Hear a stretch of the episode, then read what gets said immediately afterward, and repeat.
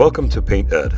PCA provides painting contractors with connections they need to grow their business. To find out more and to become a member, visit PCApainted.org. Find more great content like this on PCA Overdrive. A subscription to the platform is included with membership. For all of you non members out there, sign up for a free trial. PCA Overdrive is available on the App Store and Google Play. This episode is brought to you by NiceJob, Painter Marketing Pros, and APC.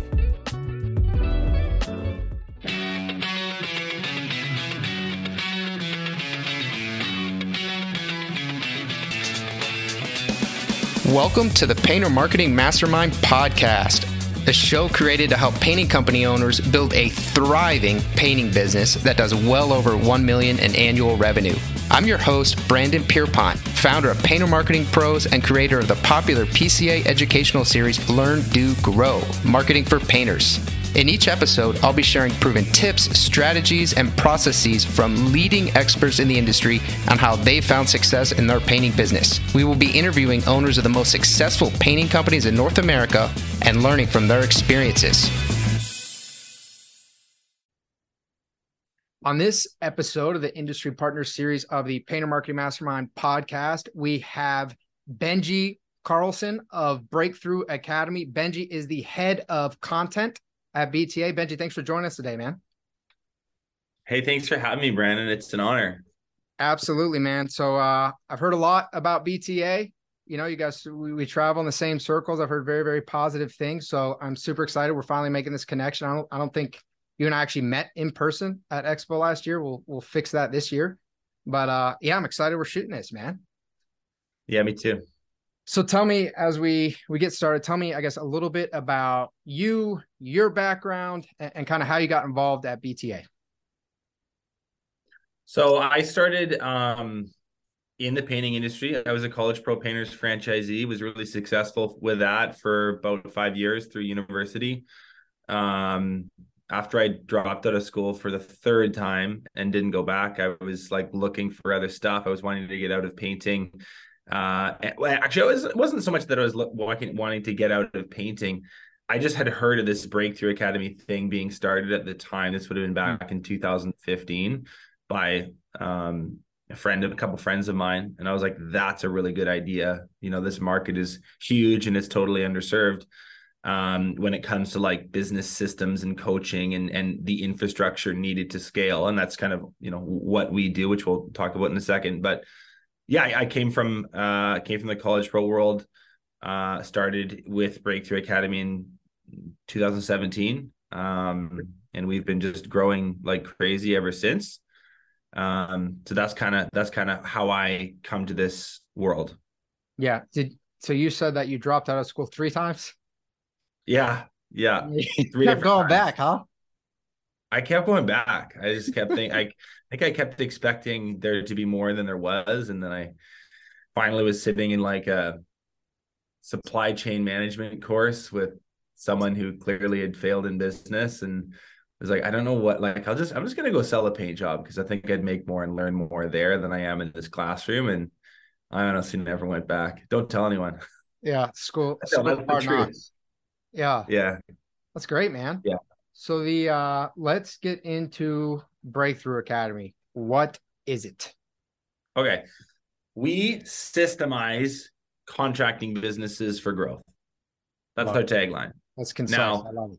How do we how so let me unpack that. You know, we are, I guess you could say we're a coaching business, but we hate the word coaching because many coaches are jokers and clowns and they'll take your hard-earned money and give you crappy advice and then six months later you call us and you say anyway i'm very jaded with respect to the word i've got some ptsd around the word coaching but i use that because it at least gives someone a bit of a comparison. Now, really, what this is a better way to describe it is like a franchise system without all the lousy aspects of a franchise. And there are many if you want to get into them.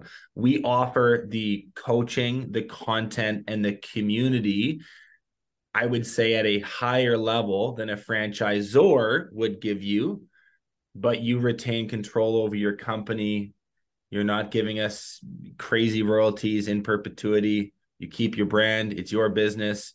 you pay us a fee, and we provide you with the support, the content, um, all the systems needed to basically go from a let's say about a million dollar a year business to five million dollars a year to ten million dollars a year and beyond if that's what you desire. But we focus on the operational side of the of the business. Like we help implement the behind the scenes not so sexy systems that you're not really thinking about when you start your business, but then you hit a certain point and you're like, holy crap, I really need better financial controls. I really need to implement employment agreements and job descriptions for everyone so they know what they're doing. I need to build SOPs. I need to create an onboarding system, blah, blah, blah, blah, blah. The list goes on. There's all these things that um, when it's just you and a helper, you're like, man, they're not really on your radar. But when you're hitting, let's say approaching a million dollars a year, a million point five a year, it becomes abundantly clear that that's indeed what you need. And so we help entrepreneurs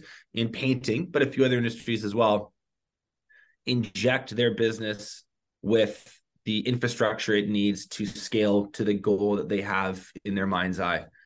So okay. I, was that a good description? Did I miss anything? I think it, no, I think it was great, man. I, I want to make sure I'm yeah. Crystal clear here. So you, for you guys, you really start working with companies when they're at around a million in revenue. Is that right?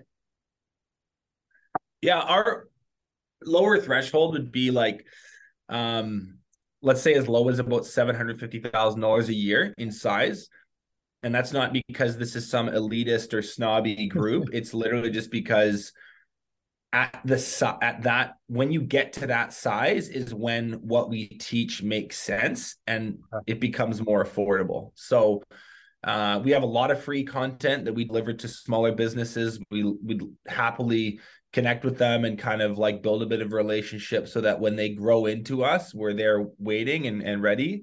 But by and large, you know, the 98% of our businesses are between one and 15 million dollars a year in revenue. Okay. One one to 15. Yeah. So if you're at one, you want to get to 15, you guys are the guys. Yeah. Yeah, or if you want to get to five, we're the guys. We want to get to seven. The number is totally arbitrary, and that's up to you. But yeah. we'll we'll just kind of help you put the systems in place to do it.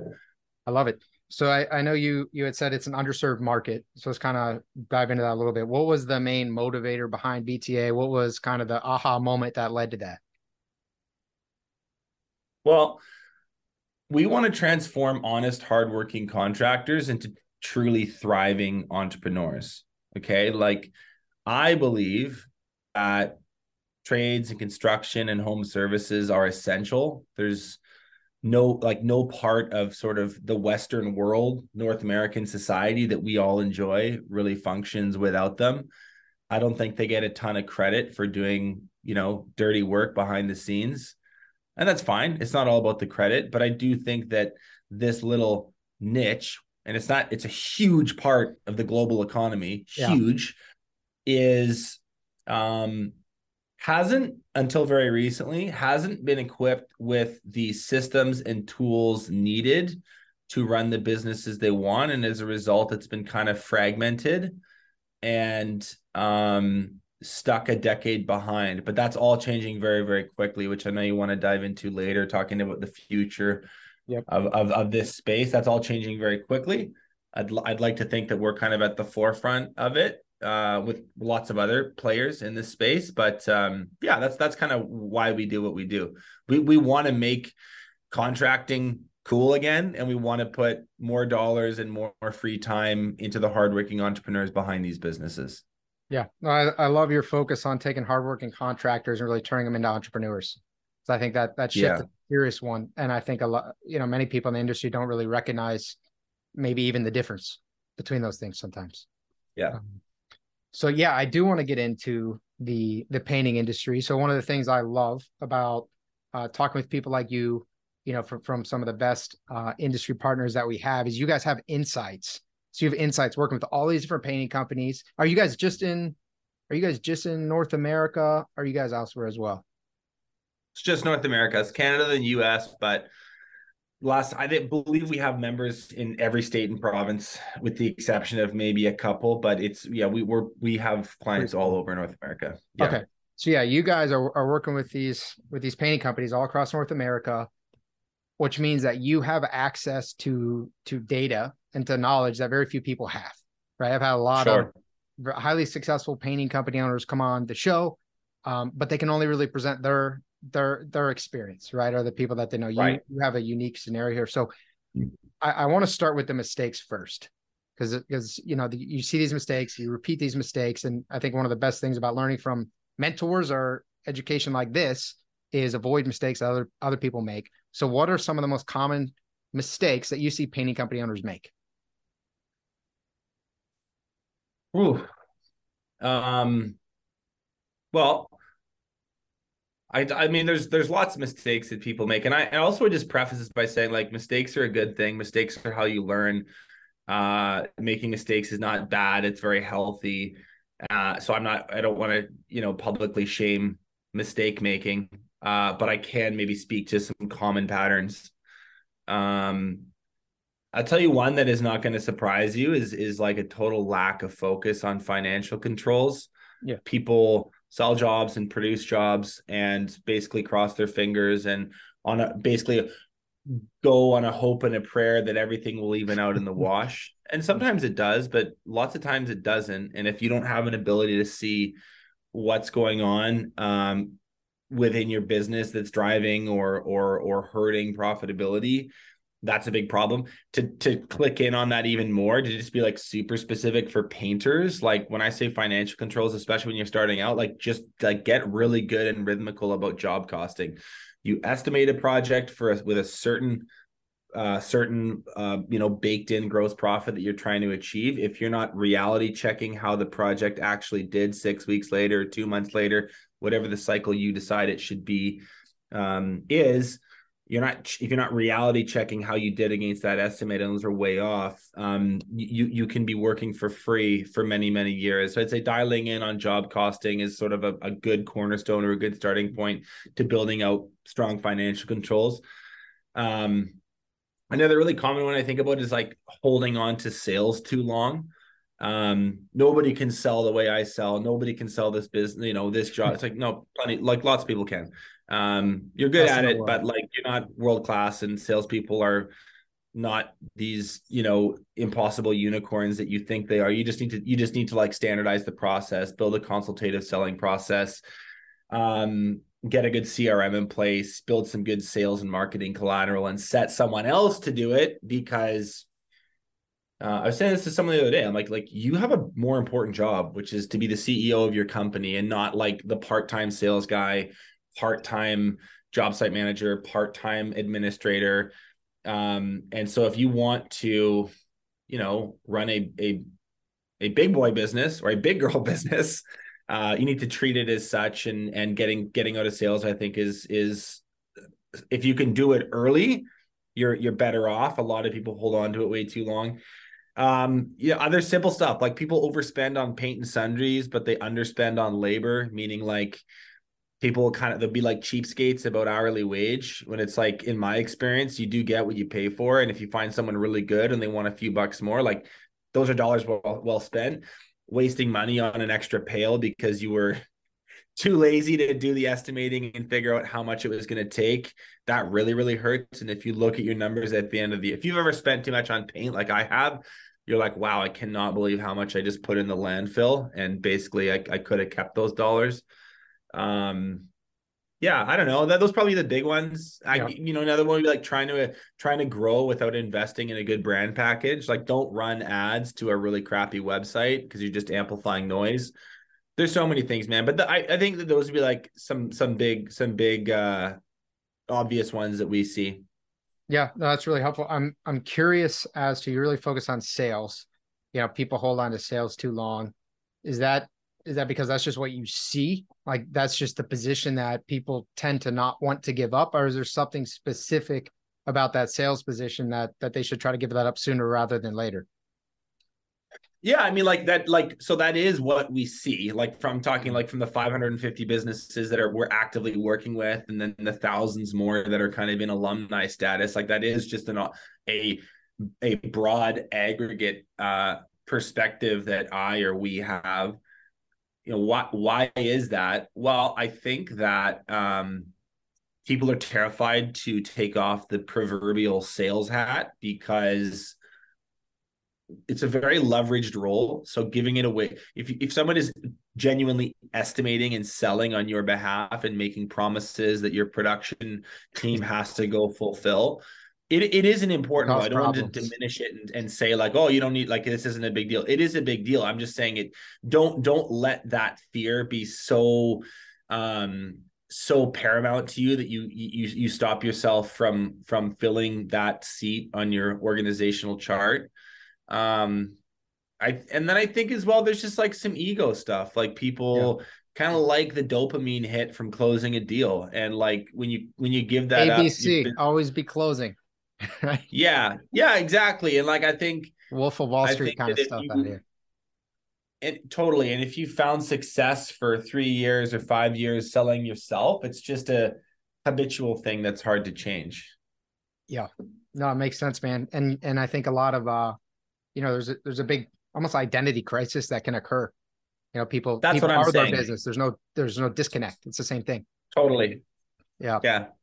I love it man. So you so one of the one of the really really awesome things uh, about breakthrough academy which is something that i i find really interesting is is you guys don't work just with painting companies but you work with all kinds of contractors. And the reason i find that really interesting is because i think i think i love the painting industry because i think the opportunity is just incredible here right? I, I think it's in some ways beyond or, or less competitive, more ripe for disruption than let's say plumbing or HVAC or roofing, because oftentimes they're they're a little bit farther ahead in terms of their marketing, in terms of sometimes how professional they are.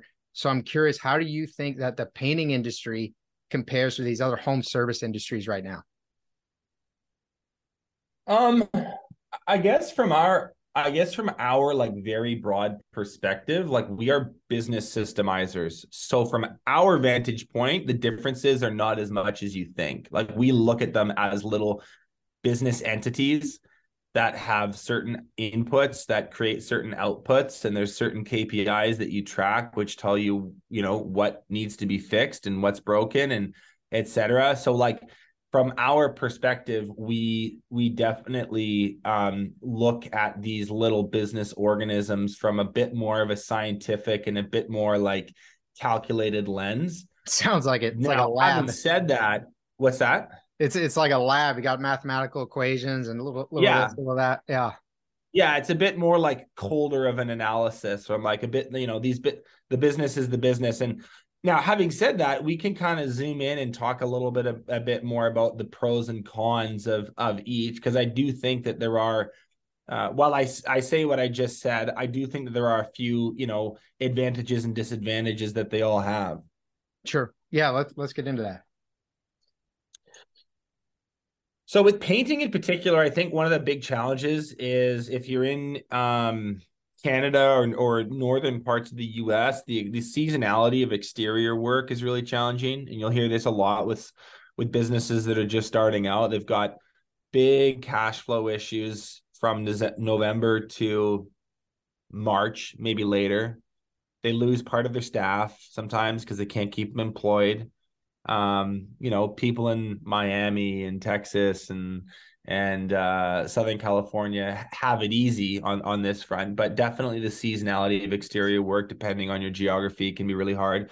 The other thing that I would say too about painting is, um, I think due in large part to a fairly low barrier to entry, and then I also think in large part due to these big like student painting franchises, like the one I came from, College Pro, but there's Student mm-hmm. Works, there's University First Class. I mean, there's a, there's hundreds of them at this point I think that that has funneled a lot of entrepreneurs into the painting space. And so everybody will say their space is competitive, and they are, but painting in particular is a very busy market. Um, having said that, you know, I don't know if painters realize this compared to other industries. Like you guys have the healthiest, the best gross profit percentage compared to roofing, compared to construction, way better than renovations. Um, uh, way better than landscaping. So there's your ability to price and create a healthy gross profit margin is something that is uh, uniquely good for painting. Not everyone enjoys that. Um, and the other thing that I think that I, I really like about painting is it is relatively simple. Like you're not like when you think about the complexity that's like a GC, like a general contractor has to deal with, where they're there's a very extensive design process. They may need to work with engineers, they need to pull permits. They're working with highly paid project managers and interior designers. They got to deal with the city. Like there's all sorts of stuff. The scope of the projects are hundreds of thousands of dollars, sometimes millions of dollars. These are like really big, sophisticated, challenging projects that require way more systemization on the side of the business. And I think that painting doesn't have to deal with that as much. So it is they're just they're simpler. They're kind of I'm not saying that they're simple. They are simpler than some of the yeah. other ones, and as a result, I think it's easier to get your head around it. Yeah, I love. Yeah, relatively speaking, simpler. So I I want to kind of get into this margins idea then with you because again, this is your guys' sure. business. You know, you make painting companies healthy. You help them scale. You tell them what what they need to do and how to do it. You said that they have the healthiest uh, highest gross profit percentage of, of all these uh, contracting businesses. What do you think a painting company should have in terms of gross po- profit? And what do you think they should have in terms of net profit? And then maybe we can just obviously it's going to vary based on on the structure of the company, but maybe just a brief look into let's say a one or two or three or even a five million dollar company. What would the overhead likely look like? I know sure. that's somewhat somewhat of a loaded question there, but I'm curious. Okay, so uh let's start with red let's just do residential. Okay.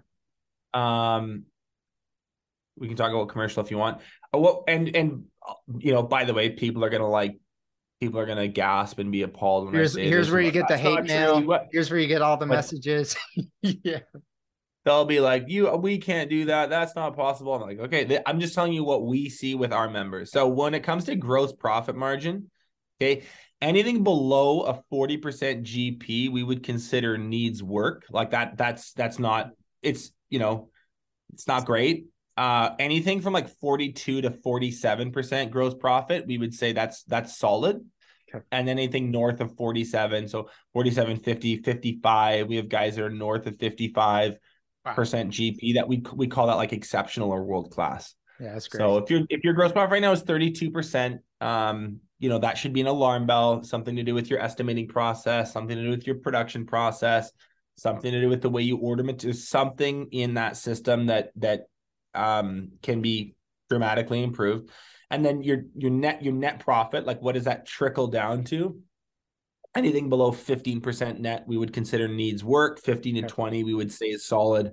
And then anything anything above 20 is like exceptional. You're really making good money. Um Commercial side, it's really, really similar. Yep. The net is a little bit lower. So I just like take all those same numbers for GP. And then your net would be a bit, a bit lower because um generally speaking you are you have a little bit more overhead to run those uh to run those projects they're a little bit more price sensitive because they're businesses there's a few factors in that but they're very very similar between the two um what was the second part of the question? What the overhead looks like? Yep. Yeah. Basically, after after you talk about net profit percentage, you know, we're we're going from let's say it's forty five percent um, down to fifteen percent. Where where's that thirty percent? Where where should that be attributed to? Yeah, I mean, so I'll I'll talk in broad strokes because um, you get too technical and then people start disagreeing about what is actually considered overhead versus what sure. is not. So let me just make this really simple. Uh, okay, where where should those where should that thirty percent in overhead go? um, as far as people, I would say like a really really strong office manager is money well spent Mm-hmm. Uh, you can hire a good office manager earlier than you think because lots of them will do part time. Uh, and then you can scale them up to full time as your business grows. So, really, really good office manager and like admin support. Um, I would say a really good CRM and tech stack is another good, like, those are dollars well spent. Uh, so whether that's DripJobs or jobber or WorkGlue or you know, there's there'd be a handful in in PaintScout, whatever. Although I think that's more for estimating. Um, a good salesperson Uh, and somebody might debate, well, depending sure. on how they're paid, that's actually packed into variable costs or whatever. I would just say your team should have a good salesperson early on, especially around like 750 to a million dollars a year, getting a good salesperson in place. Um, and much later on, once once those sort of like facilities, once those people are maxed, you could talk about production managers or operations managers or GMs. Beyond that, I'm like spend some good money on your branding and your marketing and uh, I think that that's like a good healthy mix of overhead spends early yeah. on. When you get to bigger businesses, it gets a lot more complicated. But I think those are probably pretty safe bets for your audience. Yeah, no, that's a great breakdown, man. I appreciate that. So when someone's listening and, and let's say they're at that 32%, when you said, okay, if you're at 32%, you hear this, that should be kind of an alarm bell for you because your gross profit should mm-hmm. not be that low. What in your experience would again, there are a lot of factors, but is it typically mm-hmm. that they're mm-hmm. not charging enough? Or is it is usually okay, they're charging enough, but their their production costs are just way out of control? um it's usually a bit of both. Uh by the way, now is a great time to raise your prices. Spotify's doing it, Netflix is doing it, you know, your bank is doing it. Every like might Every, as well everybody's doing it. Yeah. Um, so now is a great time to do that if you haven't already. Um, and then yeah, I think I think most operational efficiency is difficult. Um, getting like motivated and tenacious painters who aren't just kind of like you know, trundling around the job site is difficult. Getting people to follow SOPs so that the production process is methodical. Um, you know, getting people to be thorough so you're not spending an extra day and a half doing quality control because the client pointed out a bunch of stuff. I mean, you know, I mean, if you're listening this, you know the things that kill your business when it comes to like productivity. Go fix those. The solutions yeah. are not as complicated as you think. I know you're busy and I know it takes time, but like that, if you want to play the entrepreneurial game working on your business rather than in your business is obviously something you want to do and so i'd say it's usually a mix of both but it would come down to like how you're pricing via your estimates and then like very zoomed in on like job site efficiency like what, what's going on on that site between the crew lead and the painters and the customer communication to get projects you know on and off the schedule as quickly as possible yeah and i love your focus if you're listening to this you you probably already know something, right? People tend to procrastinate.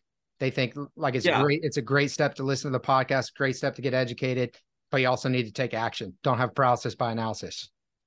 One exactly. step, one step in the right direction. So I I want to um I love the fact that you guys give away stuff for free. There's uh, a uh a podcaster I follow, Alex Hormozi. You're probably familiar with him. I love him, but he he gives yeah. away a lot of a lot of free stuff and uh, you guys give the stuff away for free. You help the businesses sort of get to a point where it might make sense, and and then maybe they may or may not want to want to work with you, right? Because they've already benefited. They see that you know it, what you're doing. Um, so mm-hmm. with kind of along that same vein, I'd like to focus on the the Pareto principle, you know, the 80-20 rule. Uh, for people yeah. who are listening, painting painting company owners who are listening who haven't yet have partnered with BTA, maybe they're not even at the point where financially it would make sense for them to partner with you guys what would it be likely that that they should take away and take a hard look at right now you, have talked about a, a, few things but but what are the things like hey 80 20 if you're at 500000 or so you probably need to go ahead and look at this right now and make sure it's okay um i think the first problem that you want to create for yourself and i realize that sentence sounds weird but it does. but hang in there the first problem you want to create for yourself is a demand glut, meaning you can mm. sell, you can market and sell more work than you're able to produce, which is a problem. And it's a big one, but it's a really good problem to have because you've kind of looked after the thing which cripples 70% of contractors when they start out, which is just getting the phone to ring. So figure out your lead sources that work, figure out a sales process process that works, get your closing ratio to be 40% or higher um like just get that part of your business and i realize there's a lot there but like get that figured out first so that you have more work coming at you than you can handle. Then you would connect with breakthrough academy and we will help you know really deck out your operational systems and your production capacity so you can get the, get through that work and more with ease or not ease but but relative ease c- compared to where you might have been before.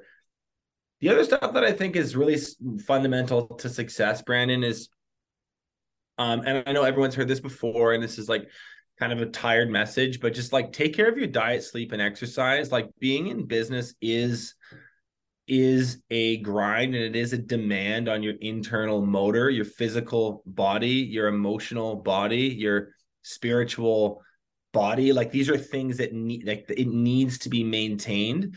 So I'm a big fan of like having your rhythms and rituals dialed in for yourself, right? Like for me, uh, and by the way, this isn't like you don't need to get up at 3 30 in the morning and meditate for four hours and journal for two like and then yeah. take like six ice baths and then be like get a grip. Like i'm not one of those people but have a routine to your day. Have forms of exercise that work for you. Um you know make sure that you have a good healthy sleep hygiene. Try to eat food that's good for you because uh, usually what takes people out of business is just like complete and total burnout and exhaustion and the best defense to that is like healthy rhythms and rituals um, the other thing when you say like what's like 80 20, like get really good at priority management. The one thing that everyone has in common, the great equalizer, is time, right? We all have 168 hours in the week.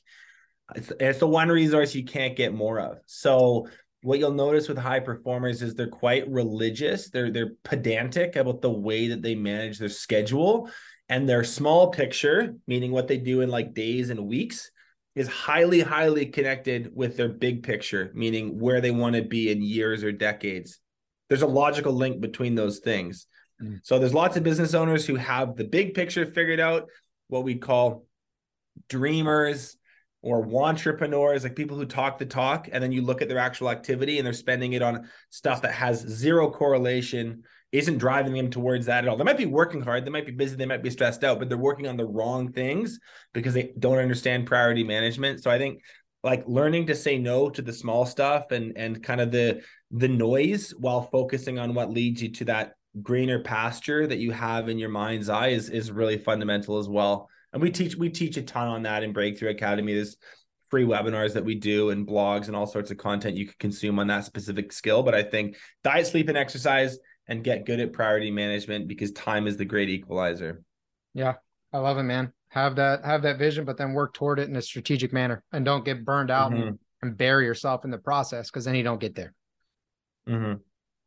Okay, mm-hmm. so I want to shift gears a little bit. You know, we're I'm I'm all about the marketing, the growth. I love that stuff. So, what are some of the most effective marketing strategies you've seen in the painting industry? Obviously, getting from one million to 15 million, you're probably doing some some form of marketing. So in your experience, what has worked the best? Well, it's different for different. I mean, is there like what the best for who? Best for a small business, a big business? Like what? Um, however you want to answer it. So if there are different tranches, let's say, okay, if you're if you're at a million, we find that this works really well. Maybe it varies by location, right? Okay. If you're in the Northeast, we find this works really well. Kind of however you want to segment that.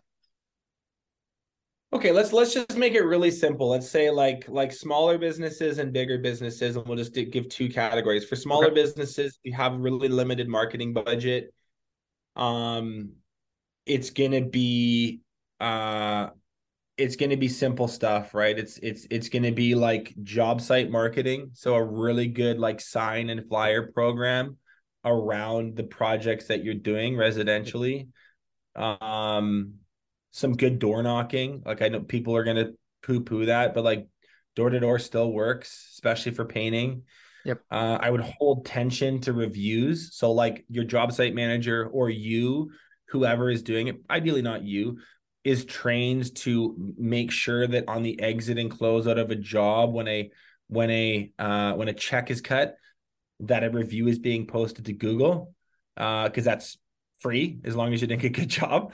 Um, and it's really really good for your your SEO and your searchability. And then I would say optimizing your Google business page. That's like a SEO layup. It's a very very cheap. You would know more about this than I would, but that's a very cheap and inexpensive and doesn't take long to just help you with your ranking. When we get into bigger businesses, you know, it really it gets a lot more complicated. Like your your your usually working on some level of brand building. You're creating a you know beautiful logo beautiful website you're working on brand voice and how copy is written and you're creating content that is disseminated out there on the interwebs for people to find you're probably running paid ads to it um, and you get into managing campaigns and, and it all gets a little bit more sophisticated and expensive um, but th- that, I would say like I would say like that's that's kind oh and by you'd also be paying a lot on spending a lot on SEO because you're gonna want to be on the first page of Google. Mm-hmm. Um, so like I but I I you know I'd I'd I think for your listeners like I'd I'd stick with that low hanging fruit and if you're not doing that, start there. Um, and and the ball will begin to roll and and you'll start to have fun with it and then these newer maybe more um more sophisticated marketing tactics will become available to you in time. But one thing I would not recommend is is going and spending a pile of money on stuff that you don't fully understand and your business isn't ready for. Um, if your website sucks, don't go run paid ads to it. You know what I mean? If your brand yeah, is ugly, not going to convert. Don't go amplify it with a whole bunch of ads. Like I just like yeah, do the fundamental. Have some idea first. of what's going on when you when you pay for this. Yeah, yeah, yeah. Marketers are marketers are. uh I'm not talking about you, but you know what I'm talking about. Marketers, marketers are a slippery bunch. group, man. They'll be happy to take your money, happy to, and spend it, yeah. um, and give you not a whole bunch in in in return. And and contractors kind of get duped by that all the time. So, yeah, yeah. No, the uh the the marketing industry is is a shady world. I can tell you that. Uh, I've yeah. uh, I've been screwed a, a, number of times myself, and I'm in the industry, so that's how mm. that's how dicey it is. Um, yeah. Okay, cool. So, you know, you you work. I think you said you work with companies in in just about every state and province up in Canada. Mm-hmm. What what have you found, or have you found anything to help combat winter slow season? To to kind of, you know, I know you mentioned that that these smaller ones will will take a huge dive. What do you recommend to take less of a huge dive?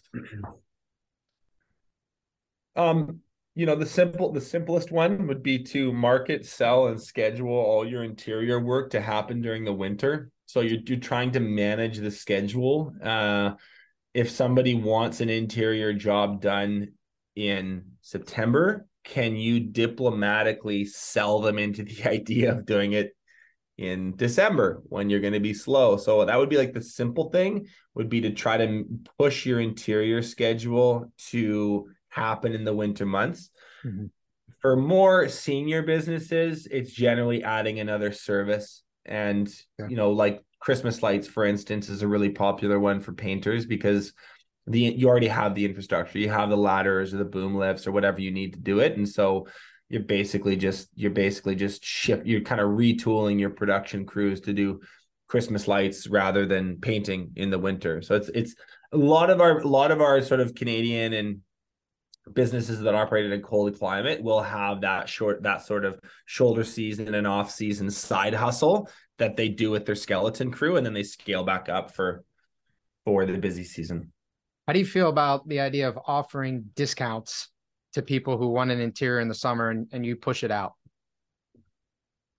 Yeah i think it's okay. I don't uh, it depends on how much and it depends on why and it depends you know can you in all honesty brandon can you like pad your estimating a little bit so you're not taking the 10% straight off that healthy gp that you should be getting? Is there a way to maybe do some clever estimating with whatever add-ons and upsells so that by the time yeah. you actually get the discount you're not making 10% less i think that that's your job to maneuver your way through that as a business owner I, I don't think it's the worst idea any any incentive that you can provide to push someone to be scheduled when you want them scheduled and suits your business better, I think is worth investigating. Yeah. Yeah. The I know there's a big debate there, you know, whether whether give a discount or not, or okay, if you do if you give a discount, well, should you pad it or is that unethical? But I think I think at the end of the day, what you just explained, you have to have to really fundamentally understand your sales and marketing process really well and your numbers yeah. really well. Otherwise, you don't even you don't even really understand what discount you're giving because you don't even know what your margins are. Totally. Yeah, yeah. totally. I, I'm not necessarily against it. It just depends on the business and what works for your market. Yeah. Do you find, and again, I know I kind of keep hammering this, but again, you work with all these different companies and, and, mm-hmm. you know, they're pretty wide range of revenue. Do you find that there are sort, sort of certain tranches? Like, okay, I know you guys, you, you really start well at a million, but but sometimes yeah. you'll, you'll you'll be fine at seven hundred fifty thousand. So I assume that's kind of your your first tranche, and and probably below yeah. that another tranche. How about how about above that? Yeah, we totally see that. That whole concept of tranches rings true for me. Yeah, like it's there's kind of smaller businesses, there's medium businesses, and then there's bigger businesses, and the challenges and the things that they're working on at those different stages um, are really similar. Mm-hmm. Um, and so yeah, it's that's just kind of like the progression of the yeah, you know, think about it like think about it like Pokemon. You know what I mean? Like where the businesses are evolving from one stage to the next. You go to like Charmander to Charmeleon to Charizard, like that, you know, the businesses kind of evolve the same way. And um the stuff that the owner is thinking about. Um, you know, to put this a different way, the stuff a business a painting business owner at four million dollars a year is actually more similar to what a roofing business is thinking about at that stage than another painting business would be when they're much smaller. Does that make mm. sense? It does. Yeah. What, what would you, I guess, so under 750, we'll call it tranche one, right? And there's sure. probably a couple yeah. different phases there.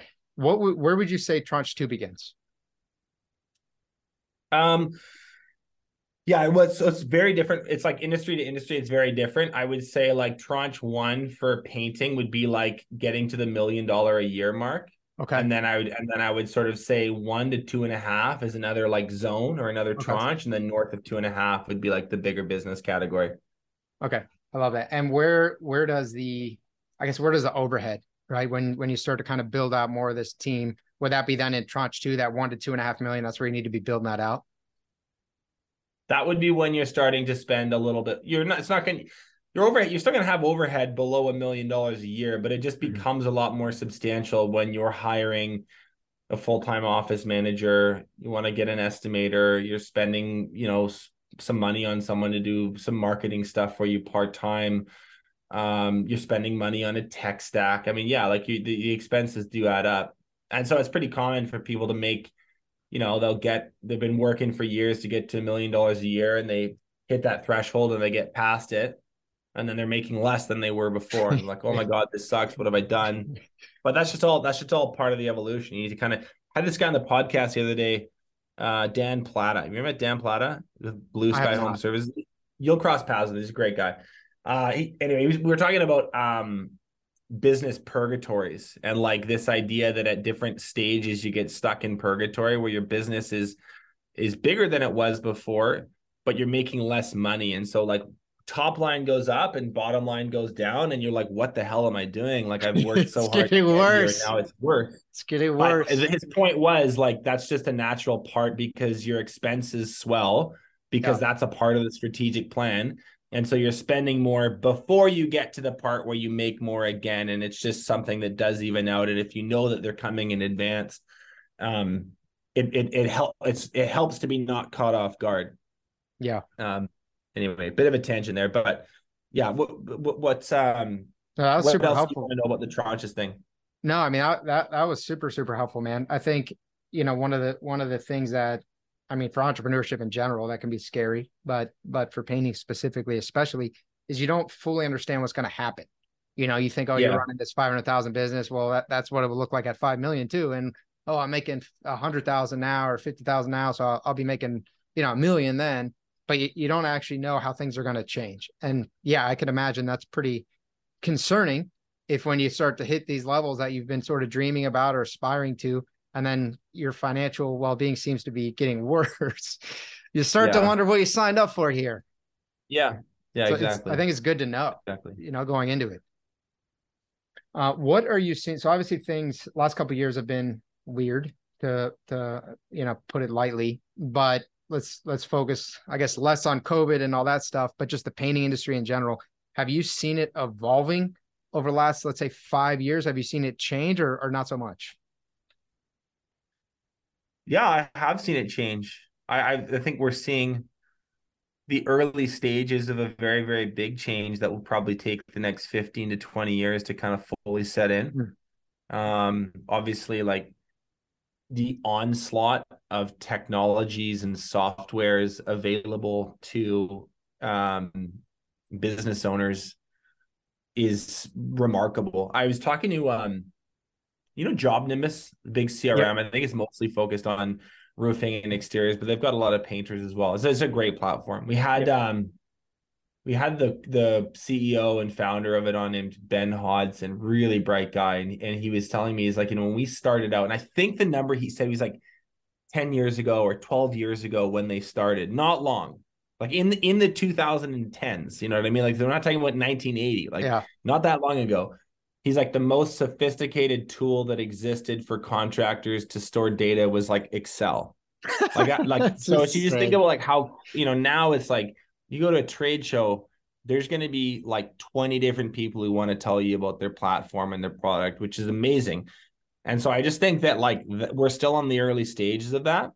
Um, and what you're going to see is a pretty, a pretty big gap uh, arise between new school and old school contractors. I think I think most people know what I mean when I say new school. It's just like tech savvy, um, excited to it, you know, excited to adopt technology and evolve. And old school is the classic, you know, stuck stuck in their ways boomer contractor who, um, you know, is is who I sounds doom and gloom, but I think who, whose days are numbered, um, over over the long run. So, yeah, man, lot, lots has changed, but lot lots more will in the future.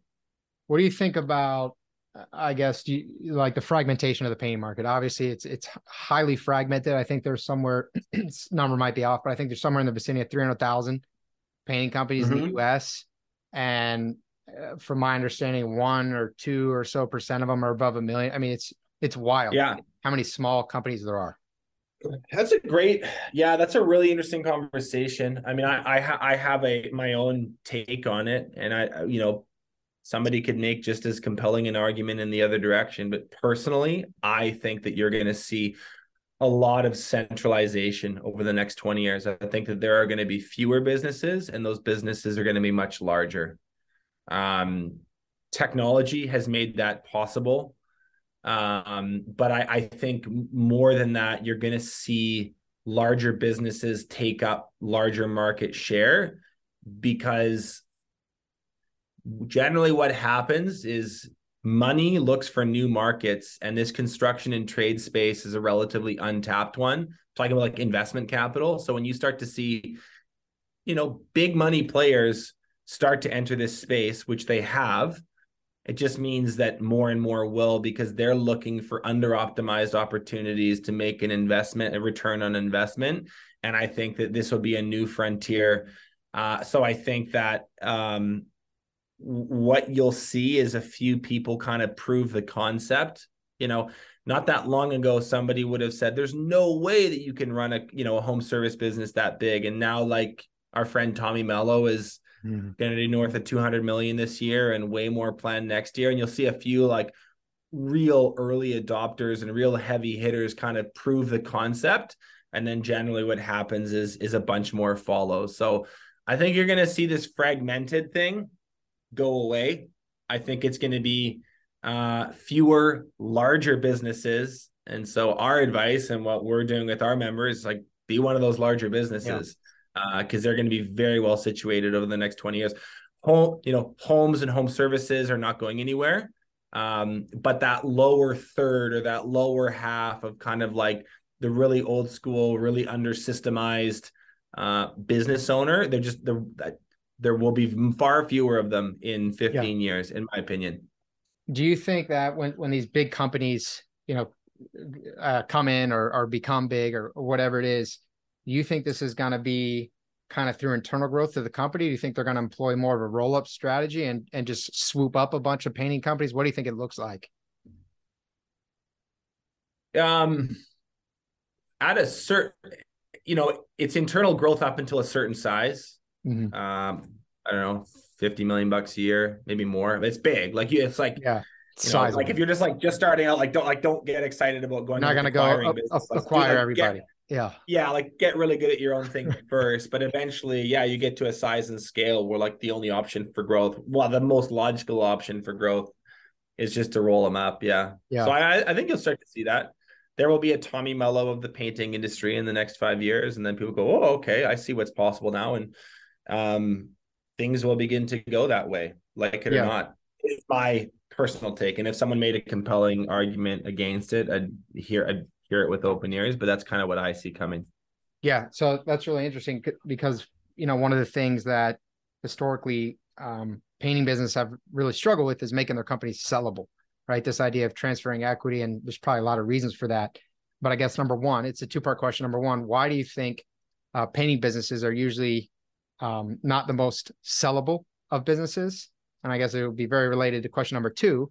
Some people who are listening to this might not want to become Tommy Mello of painting, but they might want to be bought by him.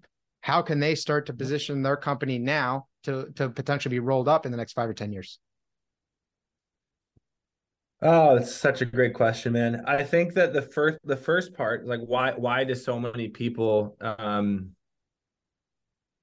Okay, so yeah, here's an interesting fact. We had a we had an uh, mergers and acquisitions guy on not long ago, and I I want I asked this exact same question because I just see it so often, and I found out um it's rare. It's very rare. I think. Don't quote me on this, but I'm I'm pretty. This this is the number I remember. Less than one percent of businesses in our space will transact for more than zero dollars. Okay, one in a hundred. Yeah. So why is that?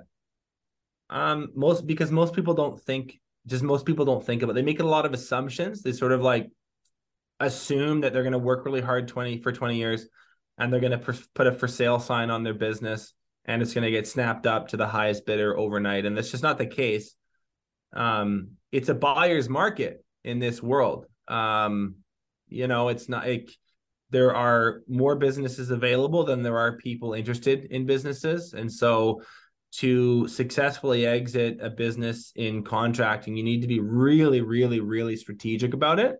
Um, and it's not something you decide on doing and then six months later you've done the deal. It's like it's like you know a five years long or a decade long process.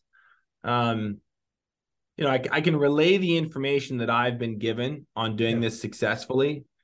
Number one is systemization, and I'm I'll happily plug Breakthrough Academy here. Like that is something that we do exceptionally well. A business broker, a potential buyer is looking for systemization of some sort. It doesn't need to be 100% perfect, but if it's a chaotic mess, it's of no value. The other thing they look for is like the predictability of future cash flow. So, uh, recurring revenue or uh, like secured long-term contracts with clients. Um, that's a big one. Diversification of products and services. So if you have a few different things that you offer and you don't have all your eggs in one basket one basket, that's very appealing to a buyer. Documentation, stuff like SOPs and employment agreements and policies and manuals, all that stuff that we hate to build.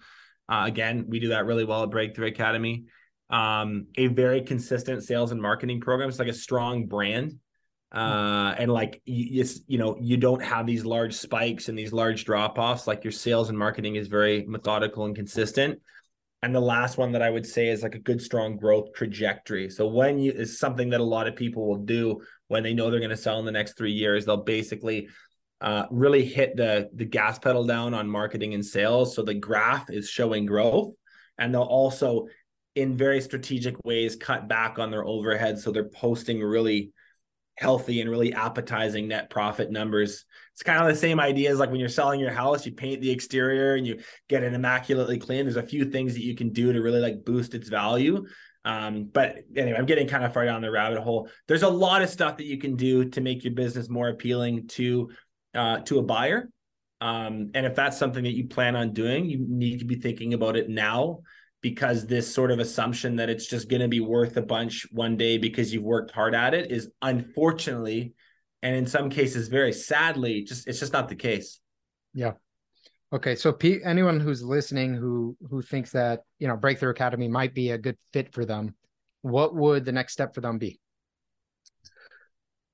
Uh, they would go to our website which is www.btacademy.com um, they would click on the button that says book a call or or talk to us. It's a few different large orange, I think they're orange buttons on our site will just take you to a landing page where you can schedule a, a meeting with us. Um, we are re like I should say this right now, like we are almost at capacity right now. So we will, you know, we'll get in touch. We may not have room right this second. We're very blessed to kind of be in the have the luxury of being very like picky with with who we take on and when we take them on. So um, you know, w- we will get in touch with you. It, it, might be a month or two before we have room to to onboard. Um, but our website would be a, a great place to start. The other thing I should mention, I should have said it earlier, is we'll also make available just this really cool training checklist kind of SOP oh, cool. thing that's a fill in the blanks. Um, a fill in the blank. We call them contractor quick tools. So that's just like a free thing we'll leave behind if people want to grab something for free and play around with it. It's a really great way to start um, organizing your job site and getting it a little bit more efficient. But website's a great place to start. Follow us on Instagram at BT Academy. Uh, you can check out the podcast just called Contractor Evolution, and it releases on all platforms every Wednesday.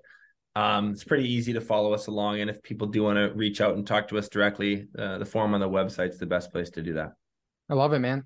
Is there anything else that you want to add before we wrap up? Any other advice you have for painting company owners? Really, anything before we close down here?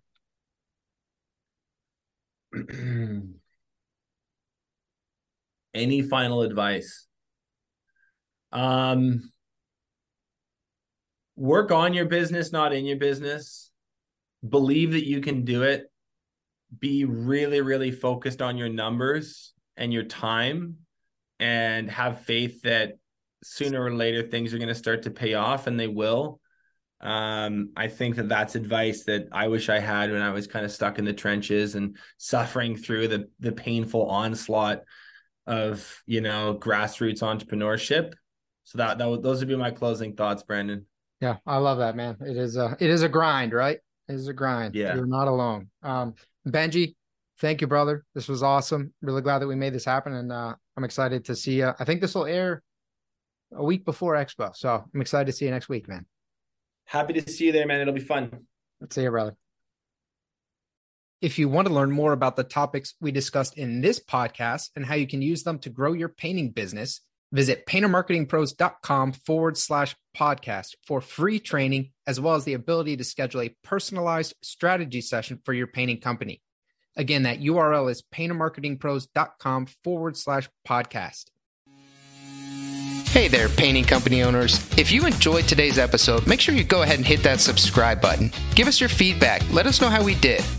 And also, if you're interested in taking your painting business to the next level, make sure you visit the Painter Marketing Pros website at paintermarketingpros.com to learn more about our services. You can also reach out to me directly by emailing me at brandon at paintermarketingpros.com and I can give you personalized advice on growing your painting business. Until next time, keep growing.